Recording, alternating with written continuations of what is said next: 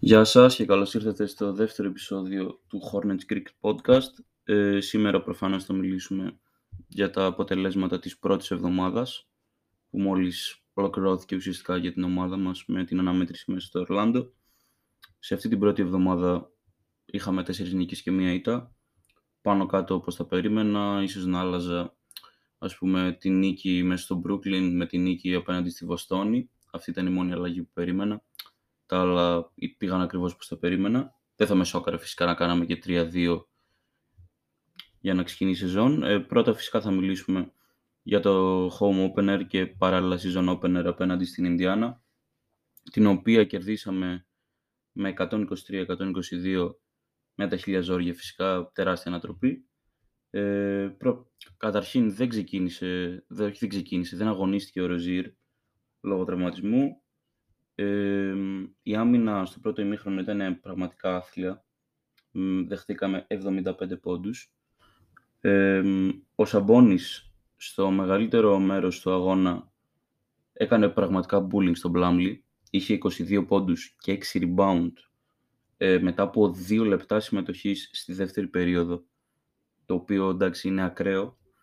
Ε, ο Ούμπρε ήταν τίμιος, δεν κατάλαβα ότι σούταρε τόσο χάλια, δηλαδή για να αντιληφθείτε το, το ότι δεν έπαιξε άσχημα, ήταν τίμιος, αλλά σούταρε με 5 στα 17, εγώ, εκείνη την ώρα δεν το, δεν το κατάλαβα, μετά είδα τα stats και το πήρε το μάτι μου ότι σούταρε με, ε, με αυτά τα ποσοστά, τελείωσε με 14 πόντους, 3 rebound και 1 assist. Ε, μου άρεσε ότι ο Miles, δηλαδή ο Bridges, μετά από κάποια shoot που αστόχησε, κατάλαβε ότι δεν ήταν η μέρα του και σταμάτησε να, να παίρνει πολλά shoot. Μάλιστα τελείωσε με 13 πόντους, 8 rebound και 4 assists, στάροντας με 4 στα 8 και έβαλε και ένα clutch καλάθι στο τελευταίο λεπτό του παιχνιδιού, άρα η παρουσία του ήταν θετική. Ε, ο Κόντι Μάρτιν ήταν τιμιότατος, τελείωσε με 10 πόντους και 6 rebounds, σουτάροντας με 4 στα 5. Απολύτως κανένα παράπονο. Και από ό,τι θα δείτε και στη συνέχεια, ο Κόντι Μάρτιν έχει ξεκινήσει πολύ καλά τη σεζόν. Ο Ish Smith έκανε ένα εξαιρετικό ντεμπούτο, τελειώνοντας με 14 πόντους και 5 assist, σουτάροντας με 7 στα 14. Ε, ο PJ, παρόλο που δεν έπαιξε καλά, έπαιξε άσχημα, τελείωσε με 5 πόντους, 5 rebound και 3 assist, σουτάροντας με 1 στα 7. Ήταν κλάτ στο τέλος, με τις βολές φυσικά και με την άμυνα που έπαιξε πάνω στο Σαμπόνις στο τελευταίο play του αγώνα και μας έδωσε τη νίκη. Ε, ο Μακδάνιελς ήταν κακός, ήταν πολύ κακός, μου θύμισε τον, τον Wes Σε 10 λεπτά συμμετοχής είχε ένα πόντο και μία assist. Ναι, αυτό δεν είναι καθόλου καλό outing. Και μου δημιουργήθηκε απορία γιατί δεν έπαιξε ο Book Knight. Αν και εντάξει, στη συνέχεια απλά σταμάτησε να υπάρχει αυτή η απορία γιατί γενικά δεν έπαιζε ο Book Knight. Ε, παίκτης του αγώνα φυσικά ο Λαμέλο. Εντυπωσιακή πρώτη εμφάνιση για... Εντυπωσιακός πρώτος αγώνας βασικά για τη σεζόν. 31 πόντι, 9 rebound, 7 assist με 11 στα 23. Πραγματικά οι Pacers δεν μπορούσαν να το σταματήσουν. Ο Hayward, αν και στην αρχή ήταν μέτριος, στο τέλος ήταν απίστευτος, έβαλε πολλά καλάθια ε, όταν η διαφορά ήταν στον πόντο.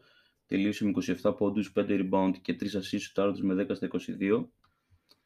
Ε, γενικά δεν περίμενα καθόλου ε, το σημείο, στο σημείο βασικά που βρισκόμασταν στο πλήν 21, αν δεν κάνω λάθος. Δεν θυμάμαι αν έχει φτάσει πιο ε, μακριά διαφορά. Δεν περίμενα την επιστροφή. Δεν περίμενα την ανατροπή. Λέω τελείωσε, πάλι μαλακίες, δεν ξεκινάει καλά η σεζόν. Αλλά η ομάδα μου έκλεισε το στόμα και προ, προ, προ, προφανώς χαίρομαι γι' αυτό. Δεν, δεν τίθεται θέμα. Ωραία, αυτά είχαμε να πούμε για την αναμέτρηση με την Ινδιάνα. Δεύτερη αναμέτρηση μέσα στο Cleveland, νίκη με 112-123. Ο Hayward ήταν άθλιος στο πρώτο ημίχρονο, αλλά αναπλήρωσε για το κακό του πρώτο ημίχρονο στο τέλος. Τελείωσε με 18 πόντους, ένα rebound και 9 assists, με 13 24. Ο Ροζίρ ήταν με διαφορά ο χειρότερος μας παίκτης, Επίσης τραυματίστηκε ξανά. Είχα σημειώσει ότι δεν ήταν ε, τόσο σοβαρό, αλλά στην τελική είναι γιατί έχει χάσει κυριολεκτικά όλα τα παιχνίδια εκτός από αυτό. Το match μέσα στο Cleveland είναι το μόνο στο οποίο έχει αγωνιστεί ο Ροζίρ ε, και τελείωσε με 6 πόντους, 2 rebound και 2 assists δεσμένα στα 5. Ε, ο Πλάμλι μπορεί να μην είναι ο τέλειος σέντερ, μπορεί να μην είναι το τέλειο πεντάρι, αλλά και ναι, είχε κάποιες σλόπι στιγμές, αλλά πότε ήταν η τελευταία φορά που είδαμε κάποιο πεντάρι μας να τελειώνει με 14 rebound; Ε, τελείωσε με 7 πόντους, 14 rebound και μία assist με 3 στα 4. Ο Κόντι Μάρτιν ήταν ε, παραπάνω από τίμιος για άλλη μια φορά το δεύτερο συνεχόμενο παιχνίδι του που τελείωσε με 10 πόντους και 5 rebound τουλάχιστον. Πιο συγκεκριμένα τελείωσε με 10 πόντους, 8 rebound και 2 assists με 4 στα 8. Ο Book Knight, ο Kai Jones και ο Thor πραγματοποίησαν όλοι τα ντεμπούτα, τα ντεμπούτα τους με ένα λεπτό να απομένει και ο Kai Jones είχε δύο λάθη σε ένα λεπτό. Wow. Wow κακό απλά. Ε, ο McDaniels επίσης μπήκε και αυτός στο τελευταίο λεπτό μαζί με όλους τους rookies. Ε, πιθανότατα ο Μπορέγκο να έχει την ίδια άποψη με μένα για την εμφάνισή του απέναντι στην Ινδιάνα. Παίκτες του αγώνα φυσικά ήταν ο Bridges, ο οποίος από αυτό το match και μετά είναι απίστευτος. Τελείωσε με 30 πόντους, 7 rebound και τρία κλεψίματα στο άλλο με 13 24, αλλά και ο Μπρέ, ο οποίος έκανε το καλύτερο του μάτς, δηλαδή σε σχέση με ό,τι έχουμε δει ως τώρα, τελειώνοντας με 25 πόντους, 3 rebound και μία assist σουτάροντας με 9 στα 13. Ο Λαμέλο ήταν πάρα πολύ καλός επίσης, αλλά είχε τρία φάουλ στη δεύτερη περίοδο, οπότε έπαιξε μόνο 21 λεπτά. Τελείωσε με 17 πόντους, 3 rebound και 6 assist αλλά φυσικά και 5 κλεψίματα, σουτάροντας με 8 στα 12. Ε, επόμενο παιχνίδι και νομίζω το πιο ικανοποιητικό ως τώρα είναι το διπλό της ομάδας μας μέσα στο Brooklyn. Παίξαμε χωρίς το Ροζίρ. Ε, ο Σίγουαρ ήταν άθλιος, ήταν απλά κακός. Τελείωσε με 8 πόντους, 3 rebound και 6 assist σουτάροντας με 4 στα 11 και πέρα από το ότι okay, περιμένεις περισσότερα από το Hayward επιθετικά, είχε και 5 λάθη. Και γενικά δεν, ο Hayward πέρα από δύο μάτς δεν έχει ικανοποιήσει όσο δεν, δεν έχει ικανοποιήσει όσο περιμέναμε θα έλεγα. Ο Ούμπρε πρέπει να σταματήσει να παίρνει excessive shots. Χτες ήταν, χτες, τι λέω. Στην αναμέτρηση με τον Brooklyn ήταν πολύ καλός αμυντικά όμως Τελείωσε με 9 πόντους, 9 rebound και μία assist με, με 4 στα 13 και 1 στα 5 τρίποντα. Ε, ο McDaniels είχε το καλύτερο του match μέχρι εκείνο το σημείο, γιατί τα επόμενα δύο είναι ακόμα καλύτερα. Και τελείωσε με 7 πόντους, 3 rebound, όχι, αυτά είναι. Τελείωσε με 7 πόντους και 3 rebound, στάρτες με 3 στα 3 σε 12 λεπτά. Ο Κόντι Μάρτιν ήταν εξαιρετικός έκανε τον Harden να μοιάζει με τον Brad Wanamaker στο γυμνάσιο και ήταν πολύ τίμιος και επιθετικά εννοείται. Τελείωσε με 12 πόντους, 3 rebound και 5 assist. Σουτάροντας με 4 στα 8. Γενικά ο Κόντι Μάρτιν πέρα από ένα ματς, το οποίο ήταν με τη Βοστόνη, ε, είναι πιστεύω η ευχάριστη έκπληξη της σεζόν. Δεν, δεν περίμενα με τίποτα να πω ότι ο Κόντι Μάρτιν θα, θα εξελιζόταν σε ένα όχι μόνο αμυντικό, αλλά και επιθετικό πολυεργαλείο. Γιατί εντάξει, δεν βάζει 25 πόντους, βάζει 10-12 και δίνει και 5 assist.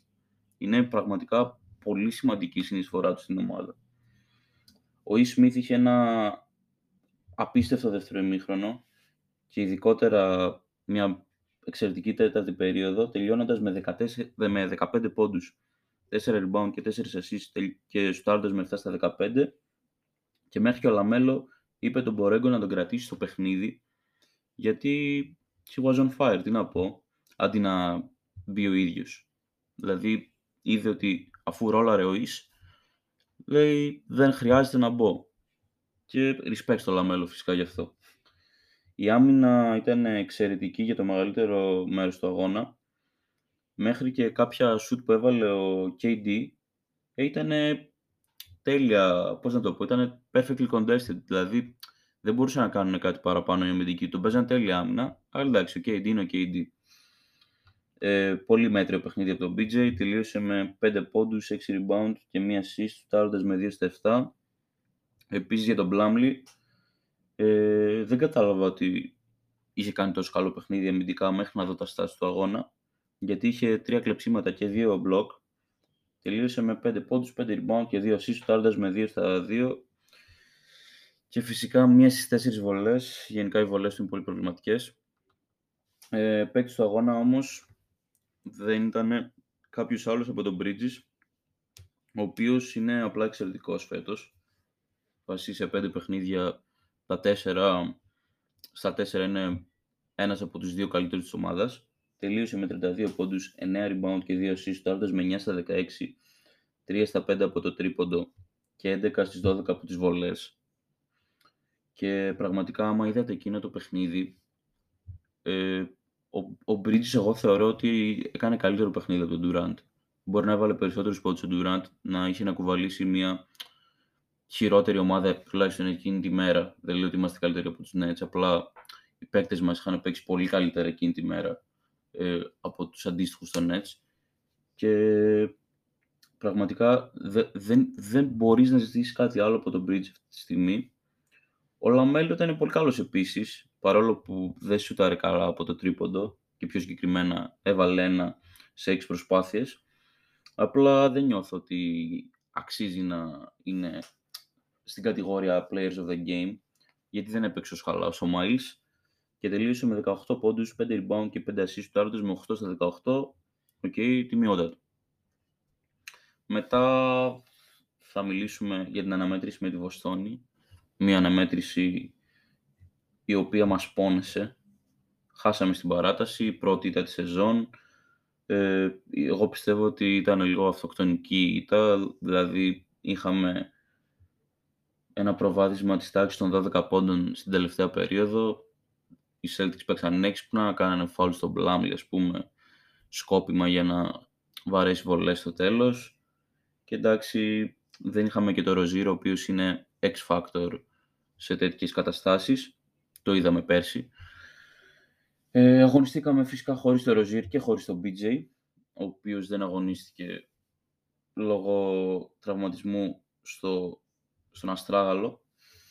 Ο Σίγουρ ήταν άθλιος, κυριολεκτικά στην τελευταία κατοχή, δηλαδή να είμαι πιο επακριβής, μένουν 14 δευτερόλεπτα και έχουμε τελευταία κατοχή. Και ο Hayward κάνει λάθος πάσα και απλά την κλέβει ο Μάρκους Σμαρτ και γενικά έπαιξε υπερβολικά μέτρια για ένα παιχνίδι στο οποίο είχε πάρα πολλά πράγματα να αποδείξει απέναντι στην παλιά του ομάδα, της οποίας οι φίλοι τον χλεβάζουν συνέχεια. Τελείωσε με 15 πόντους, 6 rebound και 3 assists, το με 5 στα 12. Σε ένα revenge game θεωρητικά περιμένεις πολύ περισσότερα πράγματα από τον όποιο παίκτη, όχι μόνο από το Hayward στην προκειμένη περίπτωση. Ναι, εγώ είχα νευριάσει πάρα πολύ με το Hayward ε, στην αναμέτρηση με τους Celtics και προσωπικά πιστεύω ότι ήταν ο κύριος υπαίτιος που χάσαμε. Ο Λαμέλο πρέπει να σταματήσει να κάνει αυτά τα ηλίθια φάουλ που κάνει.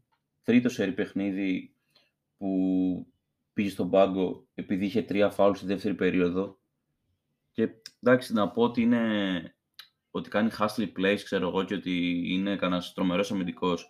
Ε, όχι. Απλά κάνει ένα επιθετικό, κάνει και δύο ηλίθια φάουλ και γι' αυτό το λόγο στερούμαστε τις υπηρεσίες του, να το πω, για πολύ σημαντικό μέρος του αγώνα. Ότι καλός, χρυσός ο Ις, αλλά δεν είναι λαμέλο. Κακά τα ψέματα. Ο Ούμπρε ξεκίνησε το παιχνίδι απίστευτα, αλλά μετά εξαφανίστηκε. Δηλαδή ξεκίνησε με 5 στα 5 πίσω από τη γραμμή του τριπόντου και τελείωσε με 5 στα 10 από το τρίποντο, δηλαδή έχασε τα 5 επόμενα και 6 στα 16 γενικά. Τελείωσε με 19 πόντους, 9 rebound και 2 assist. Αλλά δεν μπορώ να πω ότι ας πούμε, ο Ούμπρε που χάσαμε, αλλά θα μας βοηθούσε πραγματικά άμα έβαζε δύο σου παραπάνω, δεν θα πήγαινε καν παράτες στο μάτς. Ε, ο Μακδάνιελς ξανά είχε το καλύτερο του ματς τη σεζόν μέχρι το επόμενο, ε, τελείωσε με 13 πόντους, 3 rebound και 2 assists με 4 στα 6 και είχε βάλει και κάποια σημαντικά σουτ. Δηλαδή, νομίζω ότι είχε βάλει τρίποντο για να πάμε στο συν 12 ή στο συν 10, κάτι τέτοιο. Ε, Ok, okay, ο Μακδάνιελς, παρόλο που δεν ξεκίνησε καλά τη σεζόν, βρήκε το ρυθμό του πλέον. Μετά πάμε στον Κόντι Μάρτιν, ο οποίος, όπως σας είπα, στα πέντε πρώτα μάτια είχε ένα κακό και είναι αυτό μέσα, όχι μέσα, με τη Βοστόνη. Αλλά εντάξει, δεν υπάρχει λόγος ανησυχίας από τη στιγμή που στο επόμενο μάτς ήταν τέλειος. Τελείωσε με 3 πόντους και 3 rebounds στα στα 5. Μας θύμισε λίγο τον περσινό του αυτό. Αλλά δεν πειράζει. Ο Νίκ Ρίτσαρτς ήταν βασικά τιμιότατος. Παρόλο που είναι λίγο ανίκανος στο, στον τομέα των rebound. Τελείωσε με 7 πόντους, 3 rebound και 3 block παρακαλώ. Στάροντας με 3 στα 4 μας έδειξε ένα τελείως διαφορετικό πρόσωπο από αυτό που είχαμε δει στην pre-season και στο Summer League. Αλλά, οκ, okay, προφανώς είναι διαφορετική βαρύτητα ε, των παιχνιδιών. Αλλά ακριβώς για αυτό το λόγο δεν περίμενα να αποδώσει κιόλας στη regular season, πόσο μάλλον απέναντι σε ένα close game απέναντι στους Celtics. Δεν περίμενα για κανένα λόγο να δω έναν Nick Richards τόσο θετικό. Ο Smith είχε άλλο ένα καλό παιχνίδι. Τελείωσε με... Τι είπα, ο Smith. Ωραία. Τελείωσε με 10 πόντους, 2 rebound και 4 assist, σουτάροντας με 4 στα 10. Παρόλο που είχε double-double ο Plumlee, ε, δηλαδή 12 πόντους και 11 rebound, ε, έκανε κάποια ηλίθια goaltendings και μπορώ να θυμηθώ τουλάχιστον 3. Και αυτό προφανώς τύχε την ομάδα, δυστυχώς. Μακάρι να μπορούσα να πω το αντίθετο. Ε, γενικά να πω μια άποψη για τον Πλάμιλος τώρα.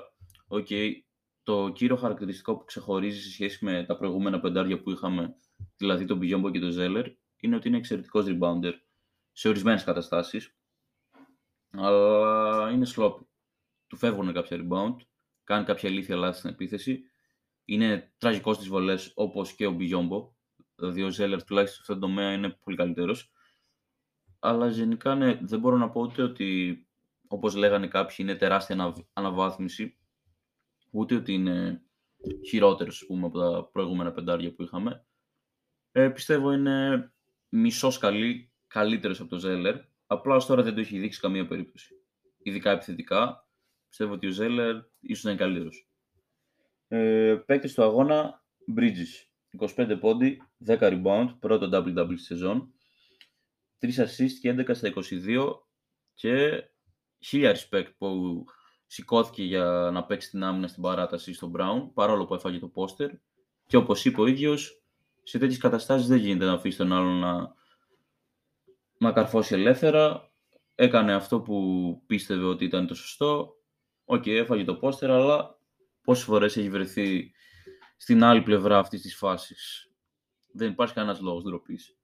Και ο Λαμέλο ήταν εξαιρετικός, αν και λίγο πιο άστοχος. Και αυτός 25 πόντους, 5 rebound και 9 assist, τους με 7 στα 19. Και μάλιστα όλα τα σουτ ήταν τρίποντα. Όλα τα σουτ δηλαδή που μπήκαν, όχι όλα τα σουτ που βάρεσε.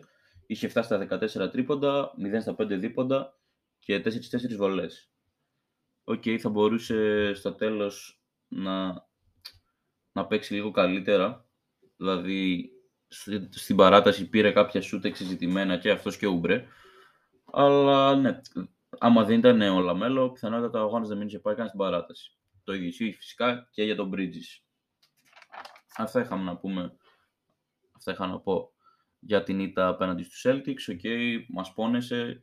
Δηλαδή θα μπορούσαμε τώρα να έχουμε ξεκινήσει 5-0 και να έχουμε σοκάρει τη Λίγκα. Αν και εντάξει, πάλι την έχουμε ψιλοσοκάρει. Λίγοι περίμεναν από τους Hornets να ξεκινήσουν με 4-1. Αλλά ναι, anyways, προχωράμε στην τελευταία αναμέτρηση της πρώτης εβδομάδας μέσα στο Ορλάντο, στην οποία για άλλο ένα ματς δεν είχαμε ούτε τον Rozier ούτε τον PJ. Ο Λαμέλο ήταν ε, σε πολύ κακή μέρα. Είχε με διαφορά το χειρότερο του παιχνίδι τη σεζόν τελείωσε με 7 πόντους, 6 rebound και 3 assists, σουτάροντας με 3 στα 14. Και για άλλο ένα ματς είχε 2 φάουλ σε 4,5 λεπτά. Δηλαδή, OK, okay, είδα κάποια παράπονα από fans μας στο Twitter ότι δεν γίνεται το αστέρι της ομάδας και το μέλλον του franchise να παίζει τόσο λίγο ακόμα και στη κακή του μέρα, αλλά και αυτός το κάνει δύσκολο για τον εαυτό του. Δηλαδή, πρόσεχε λίγο ρε Λαμέλο.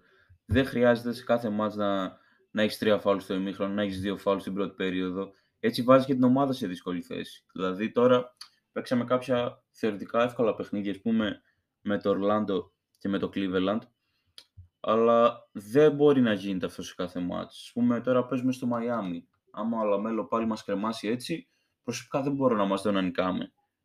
Αλλά, OK, okay, ελπίζω, άμα όχι, στα, άμα όχι στο κοντινό μέλλον, άμα όχι στα επόμενα 5-10 ματς, τουλάχιστον μέσα στη σεζόν να καταφέρει να, να διορθώσει αυτό το πρόβλημα. Γιατί πραγματικά στοιχίζει πάρα πολύ.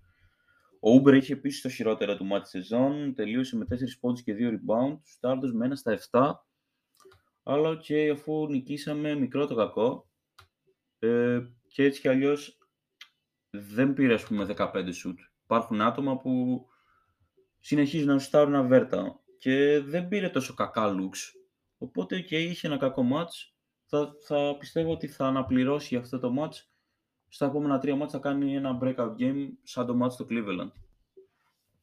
Παρόλο που σημείωσε double-double για άλλη μια φορά ο Plumlee, με 14 πόντους και 10 rebound, και 10 rebound σουτάροντας μέχρι στα 8, είμαι λίγο μπουκωμένος, ε, δεν ε, ήταν δεν έδειξε για τόσο ενθαρρυντικό και έδειξε λίγο ενθαρρυντικό, ενθαρρυντικό πρόσωπο, είχε κάποια ενθαρρυντικά στοιχεία εμφάνισή του, αλλά δεν έδειξε, ας πούμε, ότι έκανε dominate απέναντι στο Μομπάμπα, έτσι.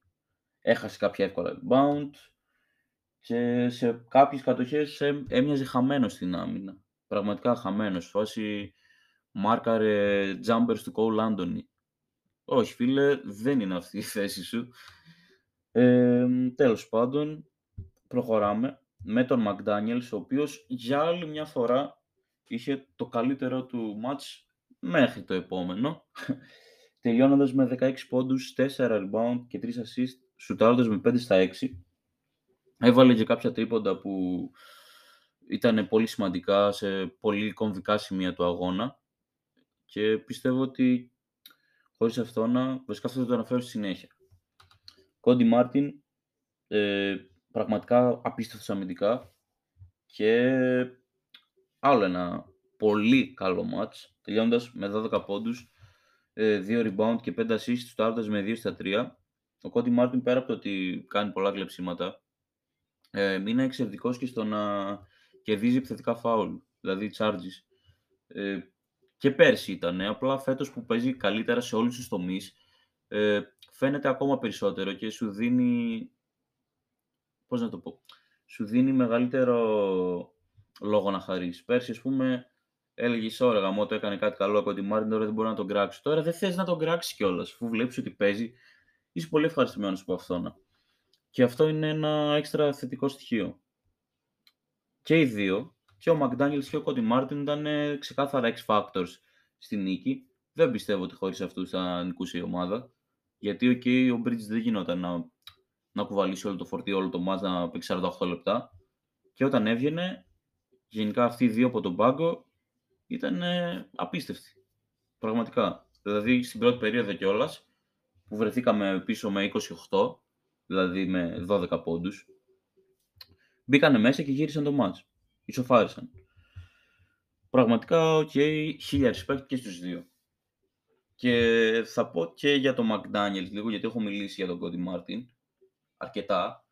Ε, σε μια χρονιά που δύσκολα, θα, δύσκολα θεωρητικά θα, θα συντηρούσε ε, ένα σεβαστό χρόνο συμμετοχής, έχει καταφέρει με τις συμμετοχές του να κερδίσει όλων μας το respect με αυτές τις εμφανίσεις. Δηλαδή, OK, okay, wow. Και σε αυτό το ματς πραγματικά θα, είχαμε, θα, θα μπορούσαμε να χρησιμοποιήσουμε, άμα ήταν προφανώς υγιής ο Rozier, θα μας ήταν πάρα πολύ χρήσιμος, γιατί okay, ξέρουμε ότι σε κοντινούς αγώνες ο Rozier βρίσκεται πάντα εκεί, με ένα σουτ για να ισοφαρίσει, με ένα σουτ για να πάρουμε το προβάδισμα. Εντάξει, δεν θα πω με ένα μπλοκ, δεν είναι αμυντικός παίκτης ο Ροζίρ, αλλά ναι, είναι κλάτς παίκτης του αγώνα. τι να πούμε. Για άλλη μια φορά, Miles Bridges, 31 πόντι, 6 rebound και ένα block, στάλοντας με 11 στα 21. Και νιώθω ότι στα πολύ κοντά θα έρθει και το νέο career high του Bridges. Ε, είναι το pick μου για most improved player. Και νομίζω το career high του είναι 33 πόντι. Είναι θέμα χρόνου να σπάσει. Είναι πραγματικά θέμα χρόνου. Ε, ας ελπίσουμε να μείνει υγιής όλη τη σεζόν. Πιστεύω ότι είναι ο πιο σημαντικός παίκτης, ok, δεν ξέρω, αλλά άμα έπρεπε να επιλέξω δύο παίκτες για να μην τραυματιστούν φέτος, θα ήταν αυτός και ο Λαμέλο. Και ο Hayward έκανε bounce back game επιτέλους και είναι και αυτός ένας από τους δύο players of the game. Τελείωσε με 24 πόντους, 5 rebound και 5 assists, το με 9 στα 13. Ε, πραγματικά, άμα έκανε, άμα έκανε και, με, άμα έκανε και χτες κακό match, ε, πιθανότατα το επεισόδιο ήταν ένα αποκλειστικά shade, shade, Hayward episode, γιατί δεν είναι, ε, δεν θυμίζει τον περσινό του αυτό βασικά. Οκ, okay. αυτά από την άποψη των αγώνων. Είμαστε 4-1 λοιπόν. Ε, δεν θυμάμαι ακριβώς τώρα ποια είναι τα επόμενά μας μάτια την, εβδομα... την εβδομάδα που μας έρχεται. Ξεκινάμε πάντως μέσα στο Μαϊάμι, συνεχίζουμε με τους Blazers οι οποίοι έχουν προβληματίσει, δεν έχουν δείξει τόσο θετικό πρόσωπο στο Spectrum. Μετά παίζουμε με το Cleveland ε, στο Spectrum πάλι και ξεκινάει κάπου εκεί το δυτικό road trip με Golden State, με Sacramento και νομίζω ότι εκεί τελειώνει η επόμενη εβδομάδα και συνεχίζονται φυσικά οι αναμετρήσεις στη Δύση και τα δύσκολα ξενύχτια των 4 και 5,5 είναι προσωπικά για μένα η χειρότερη περίοδος της χρονιάς. Να ξυπνάς ξημερώματα. Ε, ok. Okay. Πιστεύω ότι η ομάδα, άμα γυρίσει ο Rozier, θα πάρει δύο-τρεις νίκες σε όλο το road trip. Γιατί okay, παίζουμε με Golden State, Sacramento. Τις δύο ομάδες του LA και Memphis είναι πέντε ματς. Οι Clippers έχουν δείξει προβληματικό πρόσωπο, οι Lakers επίσης. Οι Kings είναι winnable το μόνο ματς που δύσκολα πιστεύω ότι θα πάρουμε είναι με τον Golden State.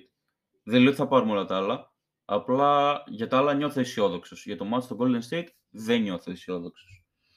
Και το Memphis είναι κακός μας δαίμονας, αλλιώς προφανώς και μπορούμε να κερδίσουμε και εκεί πέρα. Ε, γενικά, μία ματιά να ρίξουμε στη λίγα.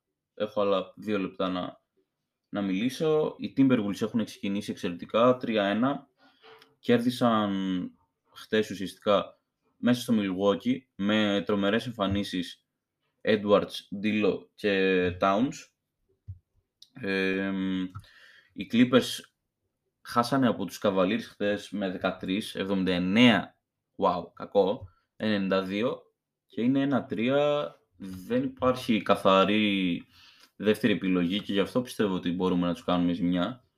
Ε, okay, έχουν προφανώς τον Paul George, ο οποίος προσωπικά πιστεύω ότι θα κάνει ακραία σεζόν, θα είναι στη συζήτηση MVP, αλλά δεν, δεν, έχουν, δεν έχουν ξεκαθαρίσει ποια θα είναι η δεύτερη επιλογή. Ο Μουκ δεν παίζει καλά, δηλαδή ο Μάρκος Μόρις, ο Ρέτζι δεν έχει ξεκινήσει τέλεια τη σεζόν και είναι, είναι δεδομένη η απώλεια του Καουάι. Τέλος πάντων, οι Lakers ξεκίνησαν επίσης με 2-3, χάσανε προβάδισμα 26 πόντων απέναντι στην Οκλαχώμα.